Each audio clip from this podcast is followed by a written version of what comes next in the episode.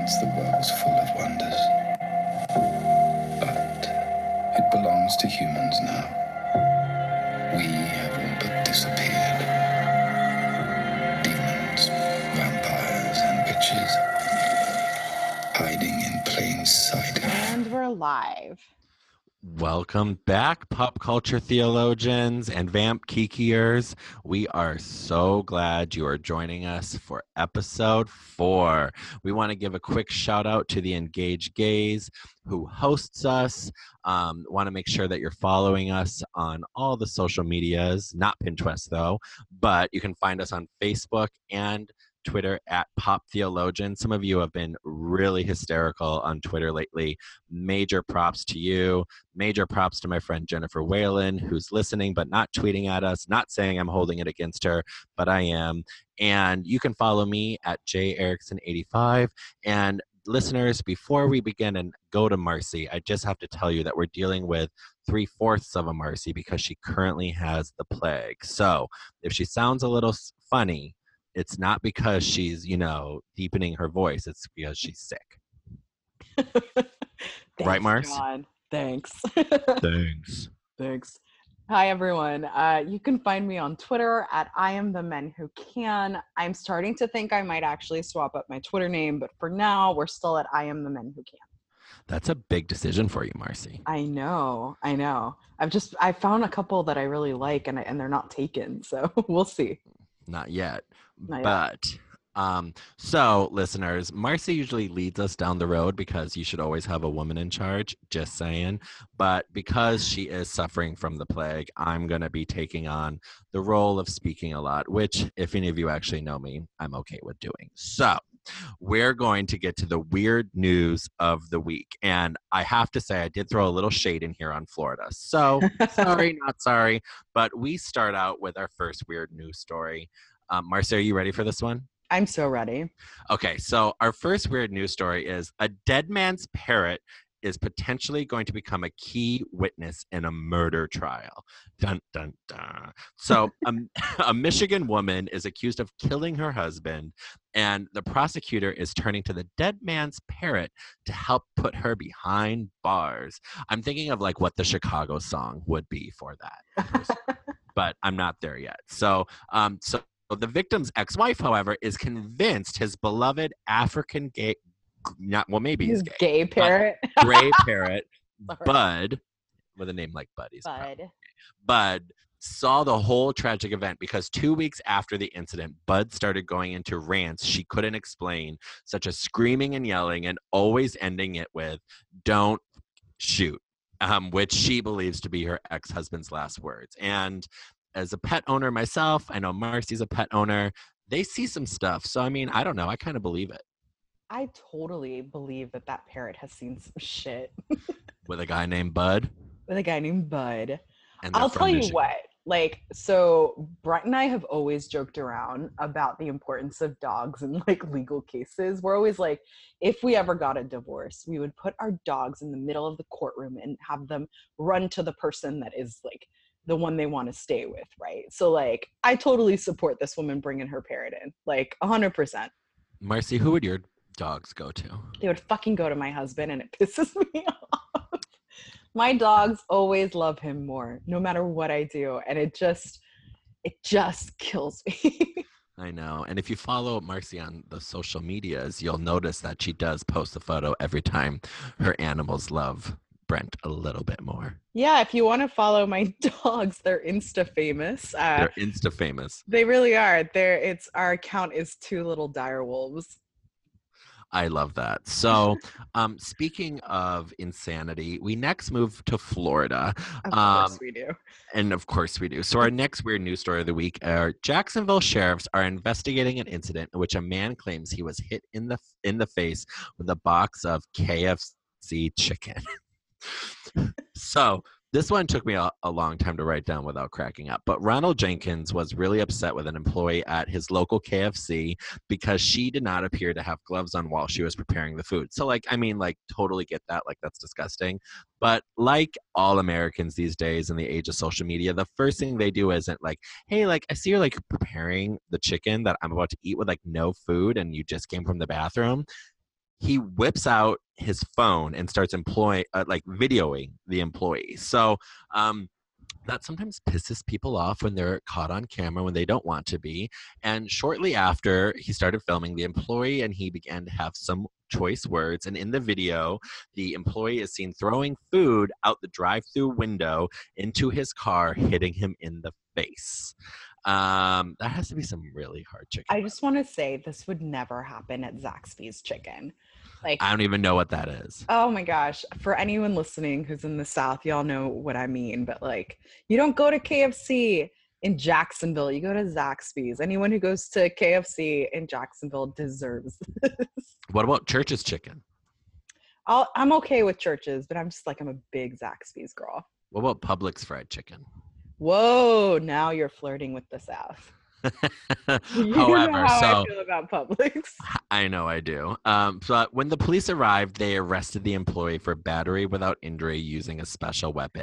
special, Special weapon weapon. being KFC chicken. So that brought me some joy. I'm sorry, um, Ronald Jenkins, you got hit in the face, but like really, really. So Mm. anywho, and lastly, our last weird news story of the week is also from Jacksonville. I'm sensing a theme.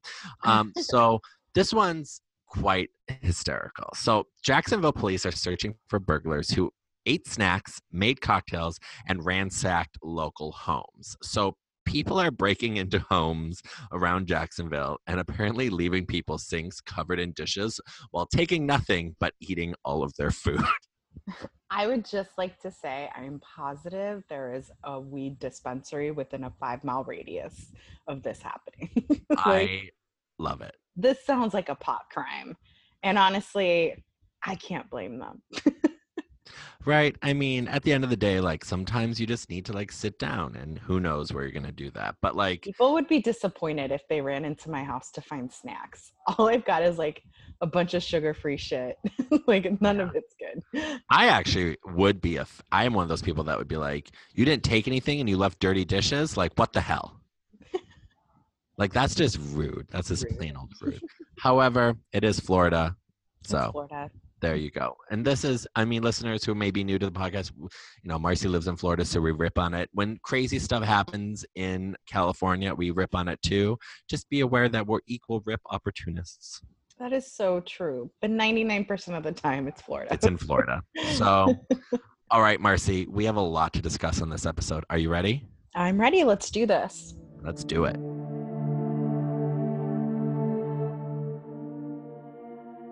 All right. Because I know how to flirt with Marcy, I'm going to start by saying it's time to go to France. And that's how the episode begins. So, like the last episode, after Diana did the witch wind, um, Matthew thought the only place he could take her where she would remain safe would be his home in France. So, like, this is the Versailles to like his Downton, which, No by the way, is this sequel to this whole series. um, but uh, the villagers know about Matthew and his family, and there are vampire communities that are really similar to witch communities, kind of what we've been seeing in the world building. Um, however, then um, what we come to we come to meet Matthew's mother, and she is really not too thrilled to meet Diana. She won't even talk to her. Um, and she thought, you know, she has some choice words for Diana. However, while she may have some choice words for Diana, I just have to say, like, I totally am in love with this actress. Yeah, no, she's wonderful. Uh, and honestly, like I think it's refreshing to find out that vampires and witches also have mother-in-law problems. so yeah, she's definitely thrown some shade uh, in this initial meet and greet with Diana. Yeah, so Ysabeau de Clermont um, is played by Lindsay Duncan, who is an incredible actress, and I'm just absolutely obsessed with her. I found her when I watched the HBO show Rome, where she's in that, and she has just been in a lot of my favorite shows since then. She's an incredible actress, and like all mother-in-laws, you know, she is always skeptical of the woman her son brings home. So, um, you know, this this house in itself is, you know very elegant as we were talking about it's very it's old school it's the versailles you know it's, a, house castle. It's, it's a castle house. It's like oh, And- it's like a city on a hill. it's a city on a hill. It literally is a city on a hill. And the house is full of ancient folks, including um, Matthew's nanny, Marta, who, I mean, like, I guess why not have your nanny? You already have White Butler. Right. I was I was laughing because like when they introduced her, like Matthew's like, she's centuries, she's been with us for centuries. I'm like, he still needs a nanny. I mean, that's some job security, though. I know. Between nanny and White Butler. I mean, literally, like, you're so good, we're going to make you immortal and you can serve us forever. Were you, I thought, um, I thought it was interesting when like Matthew introduces Diana to his mom and uh, she gives that stank face, right? Matthew's like, I thought you were a radical. And then she's like, change is overrated. And I was like, oh, okay. Like I I feel like that sets a little bit of an understanding that there are certain forms of resistance in the community of like creatures that we don't know about yet, but that like clearly is something they all understand. Not Diana though. She looks like she's completely lost. Yeah, I mean, Diana is coming into a lot of new stuff at this time. And so, like, you know, doing the witch wind, like, she's now at her vampire boyfriend's house and, you know, or castle and meeting his mother and, you know, his nanny and a whole bunch of other people. And so she really, you know, doesn't, I think she's completely overwhelmed. Yeah, agreed. Yeah. And so um, basically, because it's been a long journey to France, um, like any trip to Paris is, and maybe listeners, one day I'll tell you about my time in Paris, but that's not today. Marcy already knows that story. Um, she, so Matthew puts Diana to rest, and you know, her room is like legitimately like this is like uh, Harry Potter stuff. It's in an actual tower. It's Matthew's tower because hey, why not? When you're a thousand years old, why not you get a tower? You know, and uh, I want a tower if I'm like a bajillion years old, don't you, Marcy? For sure. I was like, oh, she's a Ravenclaw. I love it. Um, yeah, and I first Harry Potter reference, folks. there you go. But I will say, I started counting how many times Matthew tells her she needs to rest and take a nap in this episode, and uh, it's high up there, dude. Like he's very concerned for her sleep pattern. It's like, girl, you need to sleep. I know, I know. I wish, you know what though? That's romantic. I wish Brent would always tell me to take naps. it would be so nice. Why don't you just go take a nap? And sometimes they're telling you to take a nap because you're being a total, you know what. Naps are my love language. I don't care. I don't care why you told me to take a nap. I will always obey you. Oh, okay. Well, we'll tell that to Domenico, right? I know. More, more on that later.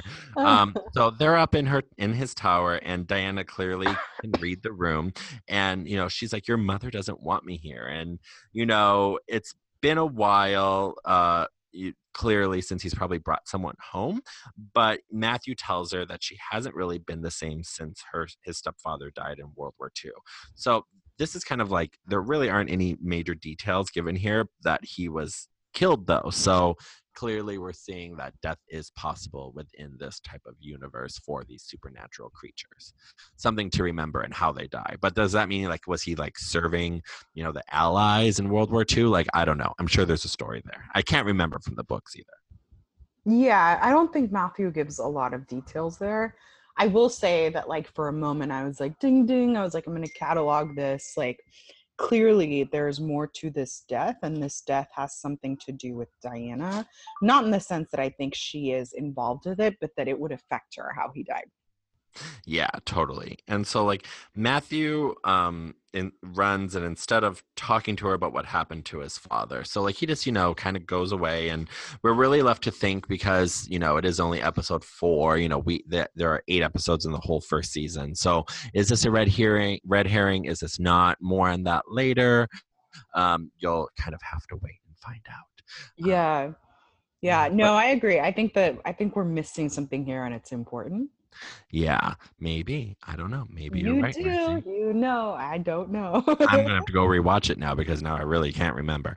But we go back to our original vampire kikiers, Marcus, um, and he is in Matthew's apartment looking for Matthew and Diana because, by the way, like send a text Matthew when you like go to France. Um, but he didn't tell anyone that he left with Diana because clearly he had to get her the hell out of Dodge really quickly.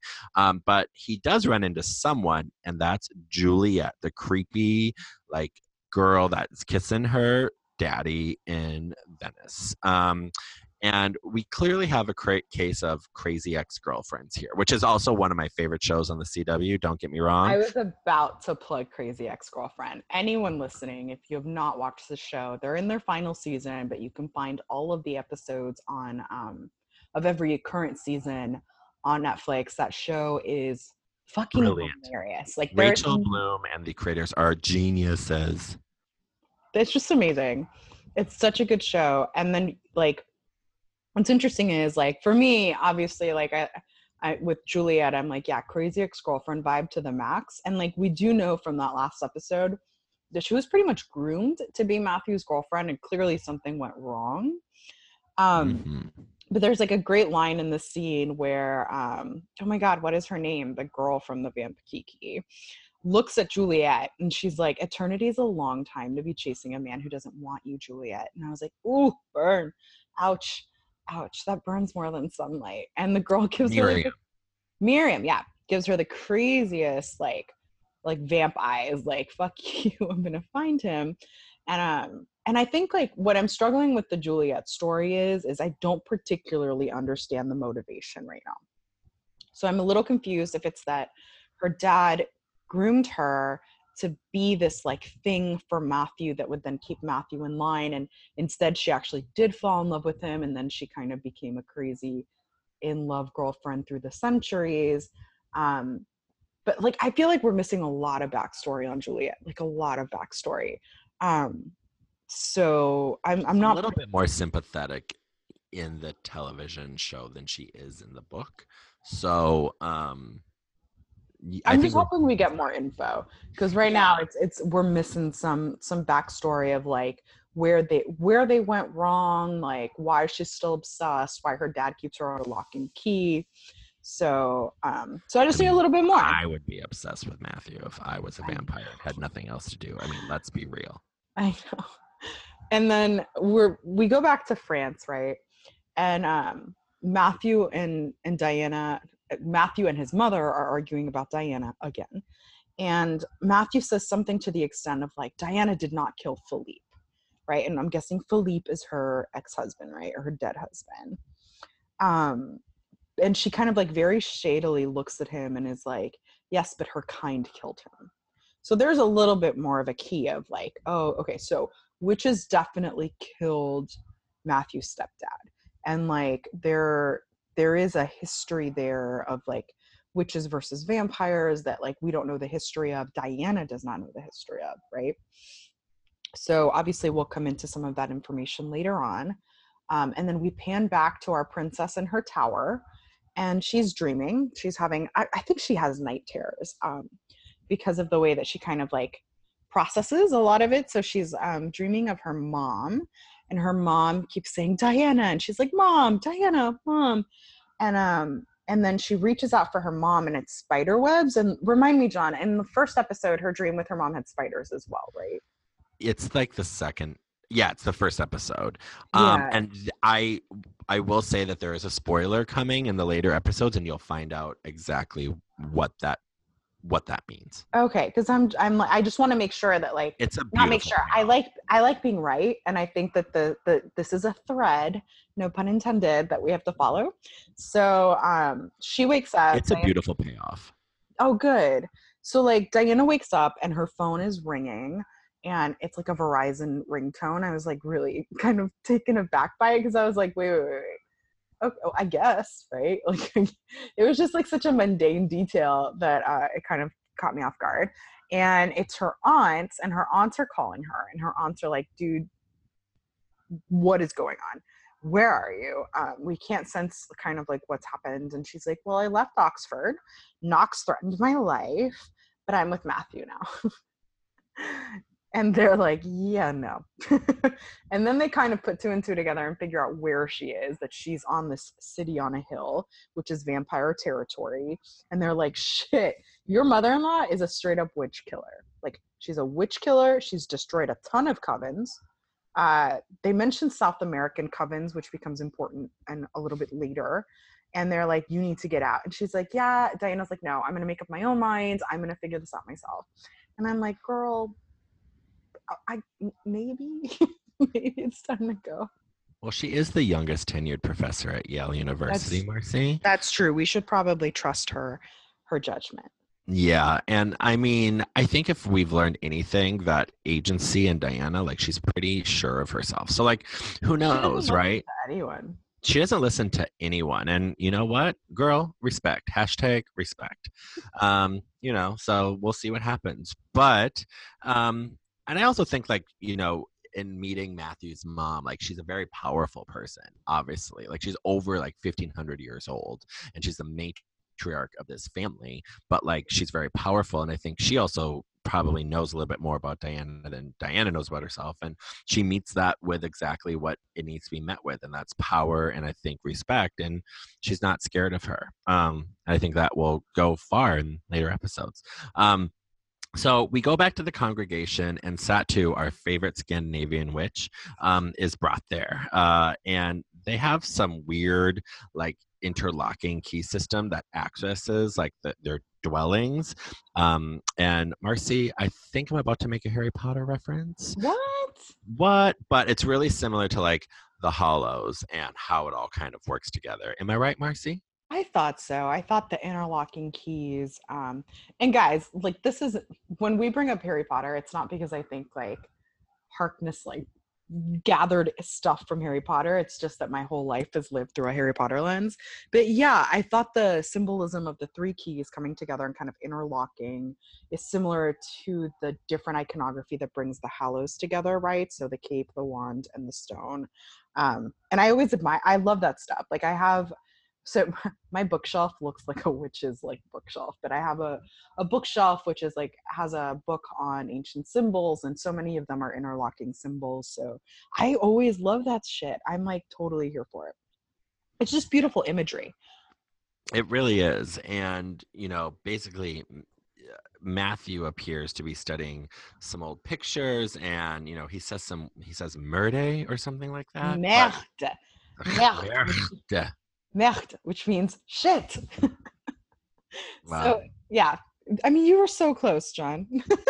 I was close. I mean, as I said when I took my language exam for my dissertation class, I calls them like I sees them. So, like in Wisconsin, when you had to learn, Marcy, I sound like you now with my voice going really low. Am um, I totally taking you out of this? ooh, ooh. But like as I'm saying, you spell it on the words on the paper, and that's how we're going to say it. So, literally, like you spell it, I say it. So, if there's an accent or I have to add a flair to it, it's just not happening. I got A's in Spanish, by the way. However, I was horrible at speaking it. I cannot wait to put you in front of my mom and see how far that A goes. Any day. Bring it on. Bring it on. So Cock bring Cox bring Knox brings to the congregation. What is happening? what is happening? However, Knox brings to the congregation that the rules have been broken by Matthew, and um, we find out that Matthew's brother is actually the head of the congregation, and he Knox lets everyone know that Matthew has abducted a witch. So it's kind of like, what does this mean? Is this kind of like, are they invoking a ritual? You know, they all kind of have to stay away from each other. They're apparently as you saw from some of the things we already know, there's some bad blood between the different sects. So, you know, when it comes down to it, they're supposed to kind of, you know, go their own way.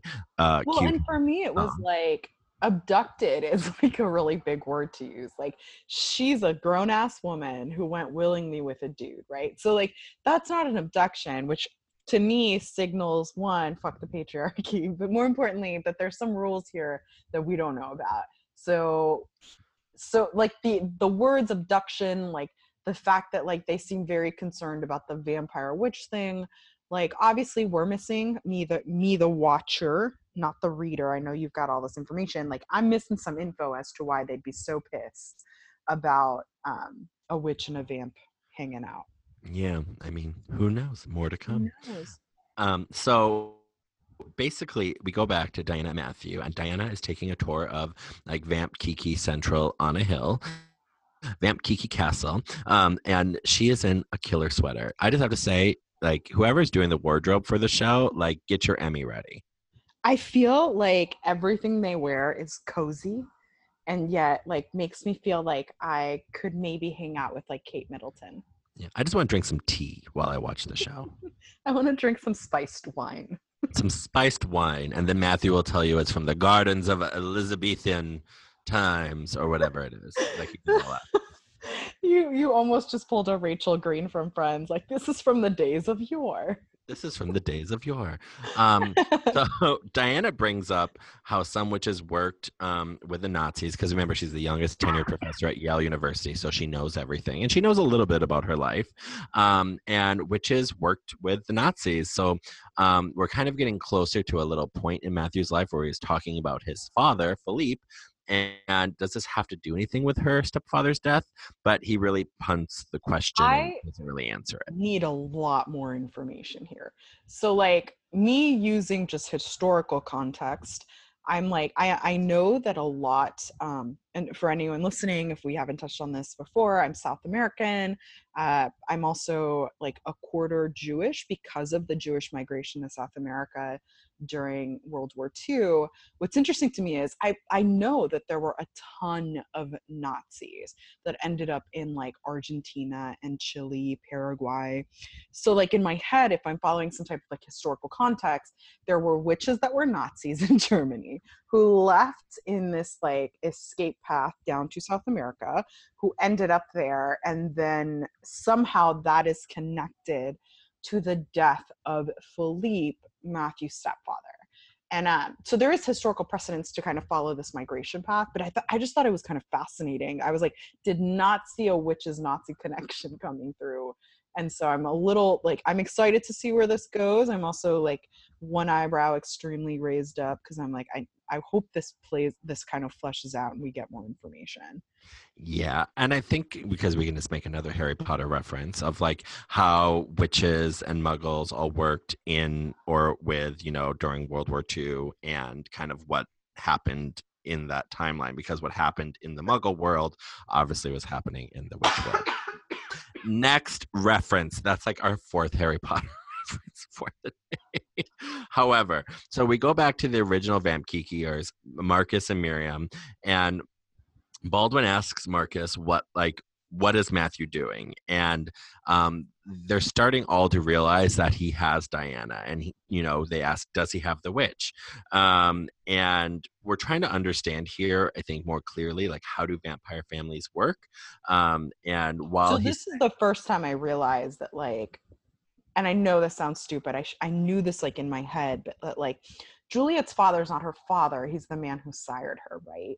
And like there's some point in this episode where someone says to I think it's um, Baldwin says to Marcus, you know, I know he's your father, right? But he's my brother. And I was like, oh, we're definitely talking about siring, which makes it a lot less creepy. Yeah. A lot less creepy. And I don't know why, for some reason, my brain wasn't connecting that. Yeah, I mean, like, it's kind of weird because I, I wonder if it's kind of like how they all have that relationship with each other. I don't know. But there's def a vamp kiki going on, and you can definitely see Marcus and Miriam are really loyal to Matthew. Um, I mean, they almost took down or on Juliet when she was like just rummaging around his apartment. Right. So, um, you know, we go back to France, and Marta is talking to uh, Matthew's mother. And Marta's the nanny. Marta the nanny, She's Marta the demon, vampire right? nanny. I Or is she a vampire? I have to double check. I don't want to get it wrong, listeners, but I will find out. Um, but Marta is talking to Matthew's mother, and we're starting to understand, and this has been a theme. We're on episode four now. Diana's really powerful, and a lot of people know it. She does. She's coming into it. We saw it in the last episode with Witchwind, and kind of in the episode before that when she did the elemental spell. Um, but Marta says that she is not smelled that much power in centuries, and um, knowing and sitting there and letting us know that Diana is super powerful. And we're led to, you know, and Matthew's mother um, thinks that Diana actually bewitched Matthew. Uh, because Which I think is just shade, right? I don't think she actually thinks he's under a spell, but I thought it was such a funny. She's bewitched him, and I was like, "That's a really good pun, lady." um, Marta is a vampire, by the way. Vampire. Okay, Yeah, vamp. So it's a huge vamp kiki. that makes sense, I guess, because they did say that that was like consecrated vampire land. Yeah, and so um, you know, also I, I all I kept seeing was this scene was like episodes from like Monster in Law, starring Jennifer Lopez and Jane Fonda. Do not make me watch that movie. I know it just landed on Netflix. It's incredible. Um, so then, um, of course, we just have a sexy horse riding scene because why not, right, Marcy? Oh, Um, of course. Of course. The only then- thing that would make it better is if Domenico is on a horse. but you know, we are getting to Domenico, but we go back to the congregation, right? We do. And so there's developments at the congregation. Like, obviously, Baldwin talked to Marcus, and Marcus was like, Hey, let me give you the background on what's going on. And my guess is that included information on the book of life, right? So they finally, like, they come together, the congregation, and they accuse Peter Knox of withholding information. So they're like, Hey, the information you gave us was Matthew has abducted a witch. What you didn't say was that she was able to conjure the book of life and that she might be a little bit more important than just some random witch right so they're like you skirted some some facts with us like clearly you were trying to grab the book for yourself which i think is obvious um and so then they're all kind of like we're just going to bring matthew and diana into the congregation for questioning and we'll we'll get this sorted out but now there's even more interest because now they have a better picture of what is happening and so back to France, Diana tells Matthew that she wants to go back to Madison and to be with her aunts, and that the coven in Madison will protect her. And I think part of that comes not from the fact that she doesn't want to be at Versailles, but the fact that like she's starting to realize that right now the only plan Matthew has is to hide. And she's like, I can't hide from Knox forever, right? Like I can't just like not face whatever is happening. And Matthew says, I understand where you're coming from, but I did some research on your parents' death. Um, he had been like doing some research on the pictures of their deaths, and he lets her know that their deaths were 100% staged.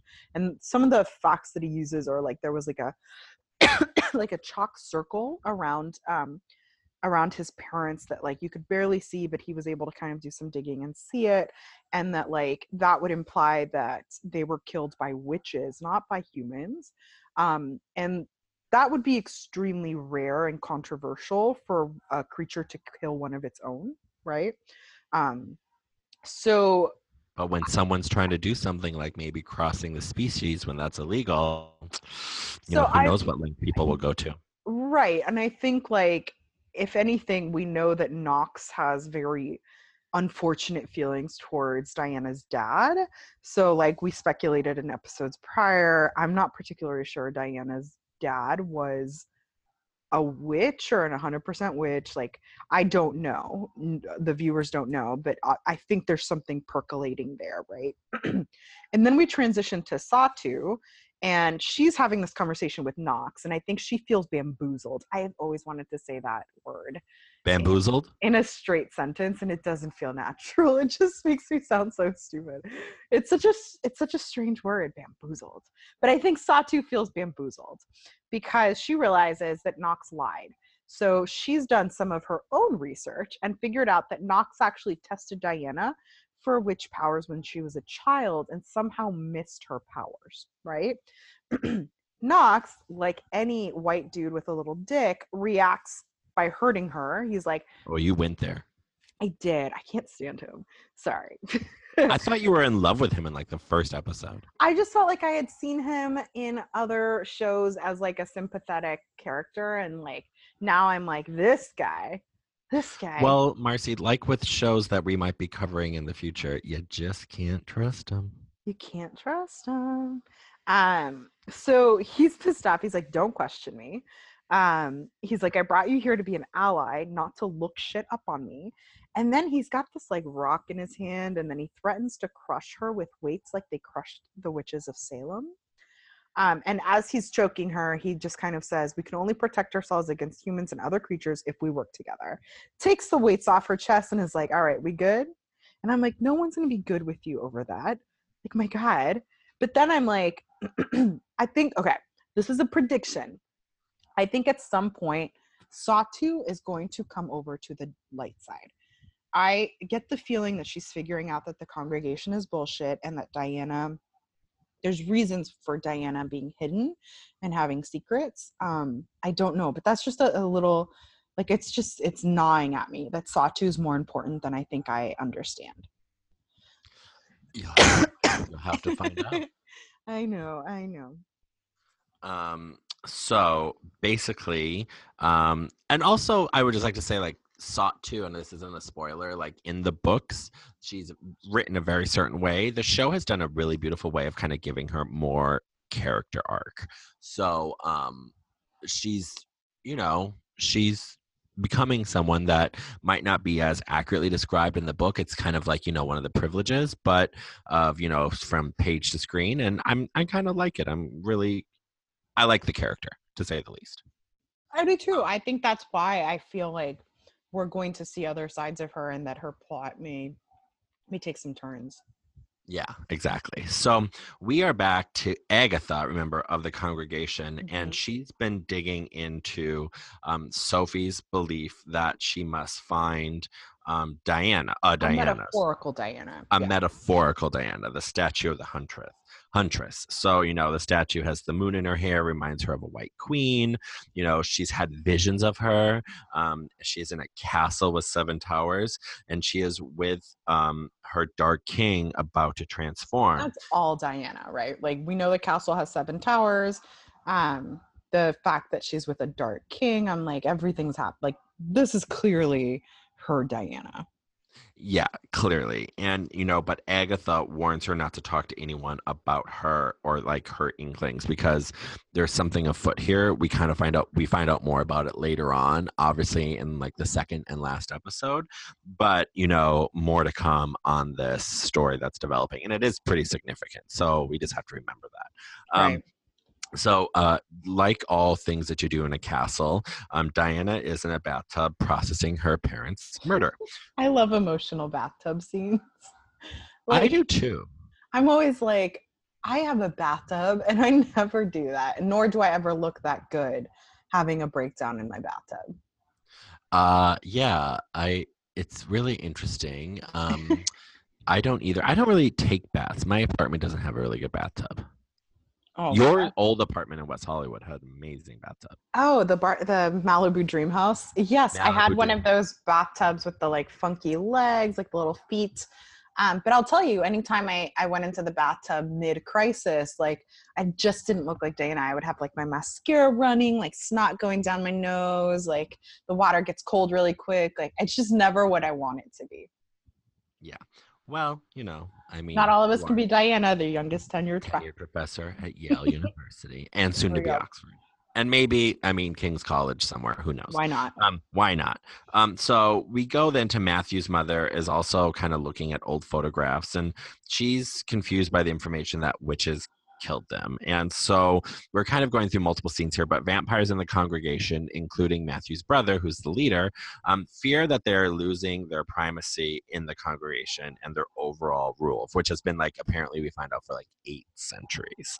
Um, and you know that's something you know talking about when you look at the knox angle and storyline about why maybe he's trying to take down matthew because matthew's brother is the leader of the congregation of the of the various seats of power that are there and he no longer wants you know to be subservient to vampires. So who knows um, however diana is out of her emo bath and she runs into matthew's mother um, and she threatens her when she comes into his office and Diana really starts asking some difficult questions, but as watchers or readers or as you listeners will soon find out, we really start to discover a lot of stuff about Matthew because Matthew hasn't really talked about himself like this.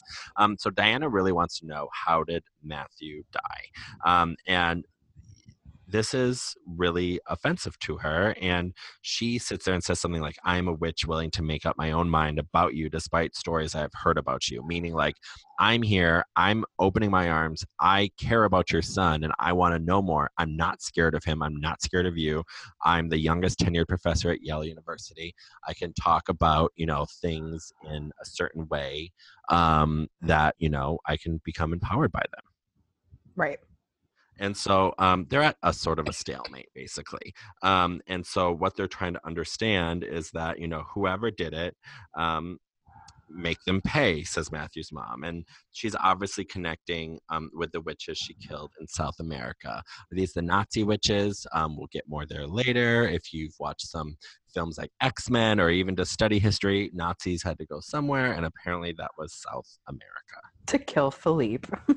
to kill Philippe. Um, we'll talk more about Philippe in later episodes, but yeah, there's a backstory there. Right. And so then we transition to like what I'm calling family dinner time. And so Nanny, mom, Matthew, Diana are having a bougie little dinner in one of their many, many uh, dining rooms. And they joke around about how wine doesn't affect vampires as much as it does warm bloods. And there's like a very cute dance sequence. Like Matthew dances with his mom, and Diana dances with Matthew, and everyone's kind of bonding. And I was like, I was like very much into this moment until suddenly Diana starts to glow. And I was like, oh God, no, we're in Twilight. Well, she's not in sunlight, so they sparkle. She's well, she technically sparkles from the joy in that moment. And I was like, Mm-mm, no, I mean, no. Yeah. But I will say, I do love a scene that kind of humanizes the interactions between the characters, and like, I love a good dance scene in a movie. So, John, what's your favorite dance scene in a movie? A- Anything by in Save the Last Dance. Oh, that is such a good movie. That's such a good movie. I love it. Like when she um is auditioning at the end. Like that's a kick-ass scene. That is a good Uh, scene. And then like the original Step Up. Like all the other Step Ups suck, but like the original Step Up was pretty good with Channing That's the one with Channing, right? Channing Yeah, I don't even know his name. Uh, Channing Tatum, that guy, uh, Magic Mike himself who I was a stripper in Florida. in Florida. I know. You know, we do eventually produce some great shit. I mean, let's not go too crazy here. So I will tell you that my favorite dance scene in any movie ever is Oscar Isaac in Ex Machina. I think it is one of the most unexpected dance scenes ever in a film. Uh, it's a completely serious film, and then a bananas dance scene takes you out of the movie for a second. And I, I have, I will always say that is my favorite moment. So, but anyway, going back to, we really do need to do an episode on Ex Machina since I know you and I have strong feelings with that movie. Yeah, Um, but we go back and we can tell that Matthew's mom's warming up to Diana. Like I said, she's got her Twilight glow on, and Matthew's like, Oh, like it's so great to see you enjoying your magic. And they go outside and they're taking a walk and they kiss under the stars. And I'm like, Oh, look, you can kiss her without hurting her. Hashtag end the toxic masculinity. Like they're doing great, right? you're doing great. You're doing great, sweetie. You're doing great, my love. And so then we pan out to Gillian. Fuck her. Gillian's having a coven meeting at her massive brownstone. And Which a shout out to one of our Twitter followers who we completely agree with. We have no idea how she affords that. yeah, house. I mean, like legit, that house looks like a politician's house somewhere on Downing Street. And it's like, she's like, I mean, she's not even like a tenure track professor, which makes like forty thousand dollars a year. So she's probably making like twenty seven thousand if she's just adjuncting. So it's a lie. Gillian's whole life is a lie. Um, but she's holding this coven meeting at this bougie mansion that either her sugar daddy's paying for or she conjured into being. And they let her know that Diana actually ran away with Matthew, and she's shocked. But I will say she seems worried for her. And I'm starting to think more and more, John, that you're right. Like, Gillian isn't even mean spirited, she's just dumb. She's dumb and she's jealous of her friend, and she kind of wants a bigger narrative for herself than what she's got. So um, Knox has ordered her to find out what Matthew was doing at Oxford. Like, what was he studying? What was he looking at? Like, what was going on? Um, so I think that's interesting because then I'm like, wait, so no one was paying attention to like I guess like in my head I'm like, when vampires show up somewhere since they're eternal, like what do you do with an eternity of life? Do you research your whole life? Like no one was confused why he showed up at Oxford until Diana showed up. Like I don't know. I guess like I know he said he moves around from like place to place that, so that no one figures out that he's not aging, but Gillian's there to find out what he was doing at Oxford. Um, Definitely, because Gillian's that friend that you don't really want. That is a really good way to put it. Oh she's the worst. She's the friend who tells you that she doesn't like your boyfriend because he like did something in like 1992 and you're like, "Gillian, no one cares." Like Gillian, Seriously. stop Gillian, stalking my boyfriend. And how did you pay for your apartment? Also, get a new wig. That wig is atrocious. Atrocious because the so actress is glad you brought beautiful. The actress is beautiful. I mean, I like no shade on the actress. her. I did Like, not yeah, recognize her on IMDb. Exactly. I was like, I'm sorry, what? The only wig I can think of that's worse is Lady Gaga in A Star Is Born. Oh, you went there. I mean, if we're talking about bad redheads, that's like the worst thing I've seen all, all You year. mean Allie? Oh my god, I, I couldn't. I couldn't. I have so much shade to throw, but I'm too sick to do it. So, um, lo and behold, Marcy's favorite character all of a sudden appears, and it's Domenico. Ooh, yes. yes. So, um, Domenico appears, and they haven't seen each other since fighting for Venice and the Knights Templar. So, def go way, way back. so I Um, think Domenico was fighting for the like lords of Venice, and Matthew was part of the Knights Templar. And I'm like, of course he was. We've seen tons of religious affiliation with Matthew in the last four episodes. So like, of course he was part of the Vatican, which I'm like vomit, but okay. And, and listeners, that's because Marcy has serious feelings about the Catholic Church, of which I share. I have trauma. I have trauma. Go back and listen to season one of our podcast covering the purge. You'll hear all about it. All about it. All about it. So he is there to ask Diana to come to the congregation. Um, and basically, this is where everyone has their dick off and they're like, everyone bears their fangs and they're saying, You're breaking the covenant. And Diana realizes there are things she clearly doesn't know. Duh, Diana. You may be the youngest tenured professor at Yale University, but you don't know some things. So Right. Di- Matthew has Diana taken away, and he basically then breaks Marcy's husband, Domenico's leg. I was so upset. I was like, oh no. But then I was like, but not his face. And then when he didn't touch his face, I was like, we're all right. It's all right now. Yeah. Uh, and you know, Domenico says like, you know, we will hunt you down, and and even de Clermont can die. So really throwing some major shade, being like, hey, your daddy died. Like, don't think we can't do it too. Right. Um. So, but Matthew's mother is impressed. So the Book of Life. Why didn't you say? Also, like, lead with the main story, Matthew. Like, hey, she can summon, you know, Ashmo like thirty six thousand four hundred and seventy four. Um. But you know, she basically tells him to give her over, and they won't kill her if you do. And so they will if you don't. Meaning, like, Diana is the central figure in the story, and something is going to happen to her, whether they try to prevent it or not. And I think she's more worried about something happening to Matthew, too. right. Agreed. So Diana asks Marta what the covenant is. So she's really like, "Hey Marta, hey girl, like could you like help me like break down like what's going on in my life?" And um basically um Marta tells her that, you know, it really forbids interspecies relationships. So, you know, Marcy's probably going to have a Queenie moment. So that's our fifth Harry Potter reference. I am about to have a Queenie moment. Um, so I think this is important. So we we've talked about like my reaction in Harry Potter. Um, oh my god, it's not even Harry Potter. Fantastic Beasts and Where to Find Them: The Crimes of Grindelwald. Um, to the damage that was done to what I thought was a very strong character through her trauma processing the fact that humans and witches could not interact, right? So I'm happy to see it coming up in a different fantasy narrative. But again, one, rest in peace, Queenie. I can't believe they did that to you.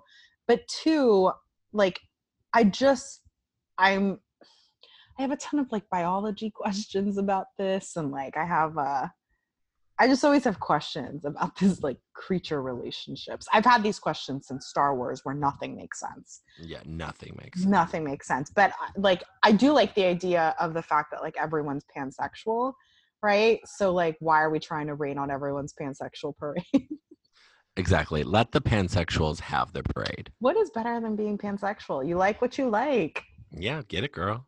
Get it Um, so basically, the congregation, Marta tells her, is you know it's really meant to protect the balances of power, and when creatures break it, shit happens. So, um, however, it has never been broken before, according to her. So, so i think she's wrong there probably, I think that something was broken by Diana's parents, right? Um, Marta doesn't know everything. White Butler doesn't know everything. I don't White. Butler thinks he knows everything. Right, right. Um, but I will say, like Matthew runs into this conversation saying, kind of like, I think he just has that realization that Diana's life really is in danger. I think seeing Domenico, um, and clearly Domenico is a decent opponent um even though he broke his leg like it was no big but um but matthew kind of just says like we're not going to break the covenant like you, we need to stop this. He's not sending her to madison. He's like you're going to stay here but like we're not going to break the covenant. Like this is and his mom is just so clear that like if they go like one more step right like it's they're both both their lives are in danger and they don't have to be. Yeah. And so Um, Matthew tells her, you know, that, you know, basically, you know, they're not going to do anything and that she needs to leave him. Diana needs to leave him. And this is kind of like where they have this breakdown. Are you giving in? You know, you can't give in to this stuff. And, you know, he plays it real cool because he's Matthew Goode. Um, but she loses it and she really wants to know why he's being like, well this takes me back to the last episode and we actually closed the last episode with a very sim- similar conversation that we're about to have which is i love this narrative and you actually hit the nail on the head earlier which is diana doesn't listen to anyone but herself right? And not in a bad way right? And i think like the, even the fact that i'm saying that is a gendered bias of like women don't listen whereas men don't need to listen. Like i love the fact that she like she knows what she wants right? She wants him. And she she's not going to play it cool. She's not going to she's not even going to play it resentful hurt. She's like stop it don't be like this like don't do this like you don't want to do this i don't want to do this and like matthew gets that stupid call that he needs to like run back to the lab right? And so he like goes out the door and matthew's in middle of this fight which is a little wonky and matthew's mom is like let him go and diana's like i'm not letting him go. Like i'm not doing this. Like i i know what i want. So she runs after him right and she had already interrupted them because they were like where should she stay? blah blah blah blah blah and she's like hey i'm right here. Like stop talking about me. We're not going to do this. We're not going to separate. Like we're not doing this. Leaving me isn't the answer. Um and when she looks at him in the face when she looks at matthew in the face she's like tell me how you feel. Like forget the covenant. Forget all the rules. Forget society. Forget everything around us that says we should not be together right? And she's like look me in the face and tell me what you feel right? And i think that is such a brave moment that anyone non-witches and, and wizards and creatures included all of us can relate to that moment right? Of like when we've been in a relationship that the entire world is up against right? And like we either do what diana did which is so rare because it's so hard to be that vulnerable and brave at the same time or we do take the bait and back off right? And like for me like i think this is such a great moment for a woman for a female character to be like stop bitching out of this like stop it. Stop it. We can both be brave. We can both face this. Like i don't need your saving. I don't need to be saved in this moment right? And like when he leaves she runs after him. She's straight up running behind that car. And like the second she realizes he's not stopping there's like this moment of intense grief that causes the entire world to rain around her and i'm gonna guess this is witch rain similar to witch wind. Yeah. right? And this this type of power hasn't been seen in a long time. And then john i don't know about you but like for me this was also symbolic of like she is not afraid to in that moment feel her feelings right? Like this is a woman who who is so open to herself and how she feels that the entire world cries with her in that moment and i was like boom that is amazing. And Matthew's mother really does notice this because they're like, what is going on? And the episode ends with basically Matthew's mother saying, she's doing this. Like, Diana it's an acknowledgement of like the depth of her power and also her strength right? Her and her vulnerability. her vulnerability. And like i i just i really loved it. Like very similar to the end of the last episode of episode three i was just like this is the type of woman that i long to be. I haven't been in a lot of moments in my life but that i long to be and it doesn't have to do with being a witch or a wizard or a vampire. It has to do with the fact that we look for heroes who who take very courageous human like steps right? This isn't her creating some magical thing. This is this is her just saying i know what i want we also we look for heroes and we also understand then I think that the hero is us. right right we should all be able to see ourselves in this moment as diana and i think mm-hmm. that's really great And her vulnerability is the most beautiful part about her because she doesn't know what she's doing, but she still does it anyway. Right, right, right, right. I she takes the leap of faith when she doesn't have to. right. She could just, I, I mean, like, and it's very easy, I think, to think in that moment that like it makes sense to take a step back. Like, she barely knows this dude. Like, her life is in danger, but she's just she's going with her gut. Um, and she's also like, she's determined to play it her way, not just play it safe. So And, you know, like with all good things in Marcy, you're saying that you love the show. I do. I really and that's the end of episode four. we want to thank everyone for listening today, for putting up with my coughing and like my really deep voice. I find it sexy. John, don't flirt with me. I'm a married woman. Parlez-vous français? Merde. so we will see you guys all next week um, for episode five. Super We have excited. four episodes to go. That is so crazy. Which means we're inching closer and closer to announcing what our season three is, which is also I don't know. Something's coming. something's coming. Something's See. coming, friends. We'll see. Maybe the the witch wind will bring it in. so Um, very excited. I love that you love the show. I love that people love the show. And I just want to say the show, this is like that turning point. Like it just goes a thousand miles per hour from here until episode eight. So it's so exciting to see where the show is going. And I'm I'm really excited that it also got renewed because there's so much story to tell. for tell. two and three. So we're guaranteed that we're like we're on this ride until the end, which is great too. We're gonna do a lot of vamp kikiing. Hey. All right, everyone. We will see you next week. Thank you for tuning in. As always, interact with us on Twitter, on Facebook. Send us the stuff you want to talk about. Send us your weird stories. Uh, we love hearing from you. And we'll we'll see you next week. Toodles.